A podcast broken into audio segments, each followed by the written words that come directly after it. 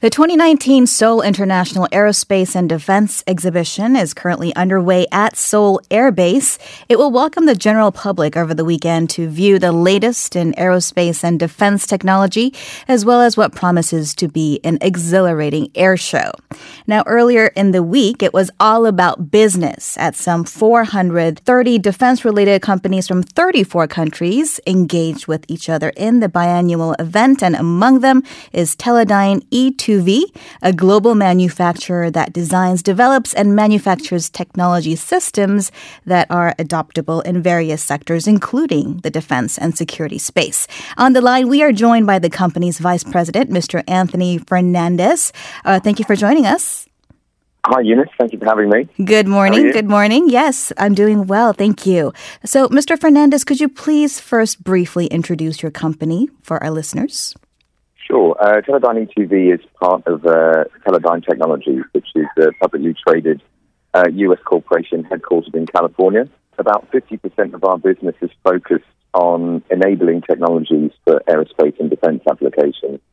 Uh, some of those include specialist electronics for semiconductors, avionics, weapons guidance, electronic warfare, and communication, all applicable in the aerospace and defense area. Interesting. So, how has the exhibit been for you uh, so far? Any notable technologies and products that caught your eye? Uh, it's been fantastic so far, apart from the, uh, the exhilarating air show that you mentioned earlier. Uh, a lot of business has been done. Uh, one of the highlights for me was the unveiling of the first mock up of the KFX, which is uh, Korea's first homegrown stealth fighter, and everything looks on track for the first test flight, which is supposed to be taking place in 2020. So that was very exciting. What was also interesting was to see, you know, the trend, industry's trend towards uh, UAV or unmanned aircraft systems, in addition to uh, military and surveillance applications. These are being used in uh, civilian applications too, such as collecting data for agriculture and, and weather as well. Mm. All right. Well, in the news space, South Korea's acquiry of the F 35 fighter jets has been a big issue. In fact, uh, the government did commemorate Armed Forces Day by showing that to the public, to which North Korea responded with heavy criticism, saying that the acquisition of these aircrafts was an extremely dangerous action, which triggered the reaction. So, could you uh, explain to us what is so special about the F 35 that makes North Korea concerned? Uh, yeah, sure. I, I, can't really comment on uh, North Korea's uh, perception of this, but the F 35 is widely considered as one of the most advanced stealth fighters in the world for a number of reasons. First of all, it can handle multiple types of missions. So it can uh, perform air to air combat missions as well as air to ground attacks. And it also has uh, very advanced stealth technology. So this combined with advanced sensor capabilities means that it can also be used for surveillance and intelligence gathering. So um, this flexibility, which gives it an, an edge against its peers. Mm. It's also very, very well connected in terms of communication. So actually, all this data that can be collected can be exchanged between other F-35 fighters in the fleet. Mm. I understand that you kind of oversee the Asia region as a whole, and I was wondering if I could ask you where you view South Korea in terms of uh, defense capabilities and its technologies from where you sit.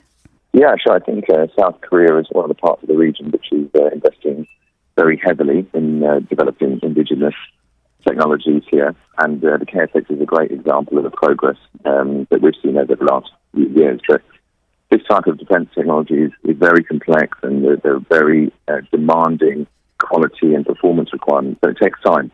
Uh, it's not a transition that can be made overnight. So it's also important to collaborate and partner with uh, foreign companies like Teledyne that can bridge that gap and supplement South Korea's drive to invest more in, in domestic capability. Mm. And there has been concern from those of us in the journalism field that perhaps there is a arms race developing in Northeast Asia. Uh, for example, at the start of this month, China celebrated its 70th anniversary of its founding with a grand parade where it unveiled brand new high-tech drones, robots, submarines, and hypersonic missiles. And also Japan, in geopolitical uh, in the space, placed China before North Korea as its main security threat. And of course, Japan's military has been increasing its defense spending as well. So, how do you assess across the region as a whole in terms of defense and technologies? Are we seeing this expansion in spending? Yeah, I think um, you know there is a lot of political and economic tension in the region. I don't think that's a secret, um, and that naturally will drive up defence spending as a whole. I think what's different here is that we're also seeing more of a focus on developing technology indigenously. So there seems to be uh, less of a drive to acquire these technologies from abroad and more of a drive to develop as much as possible uh, in country. And that's fine, but, but as I mentioned earlier, that, that can also take time. So we definitely see, you know, as, an, as a business organisation, we see growth potential in the market given all the factors happening. Sure. But it's not clear to us how long it will take to realise that. Mm. The trade and tariff landscape is also shifting quite rapidly because of these tensions in the region. And, you know, companies which have got technologies which are both from the US and Europe uh, are also finding it challenging to understand where those technologies can be applied in which parts of the region. So that's another angle which is uh, causing some movement in the industry. Sure, sure. Uh, stepping away from kind of the geopolitics a little bit, we are seeing kind of the fourth industrial revolution underway AI, big data, fifth generation telecommunications, technology, a lot of technology. And how can breakthroughs in this field, in your view, potentially shift the future of military power? Um, yeah, I think we're, we're, actually we're already uh, seeing this. So many of the areas you just mentioned are require advanced sensor capabilities and the ability to process and analyze the data that's captured at very, very high speed. And Teledyne is working on a number of these technologies, but we already see this applied in the military arena on UAVs, on aircraft, to gather intelligence, detect threat, and also improve the accuracy of weapon systems. And we also see uh, military assets, both in the air, on the ground, in the sea, even in space, becoming more and more connected uh, this enables data to be exchanged uh, between these assets in real time across the battlefield, so better decisions can be made very quickly. So we think that the countries which are already embracing these uh, fifth generation telecommunications, nanotechnology, AI, big data will naturally have access to uh, good underlying technology to support their defense capabilities. Well, we certainly appreciate very much your insights, uh, Mr. Anthony Fernandez. Thank you for your time.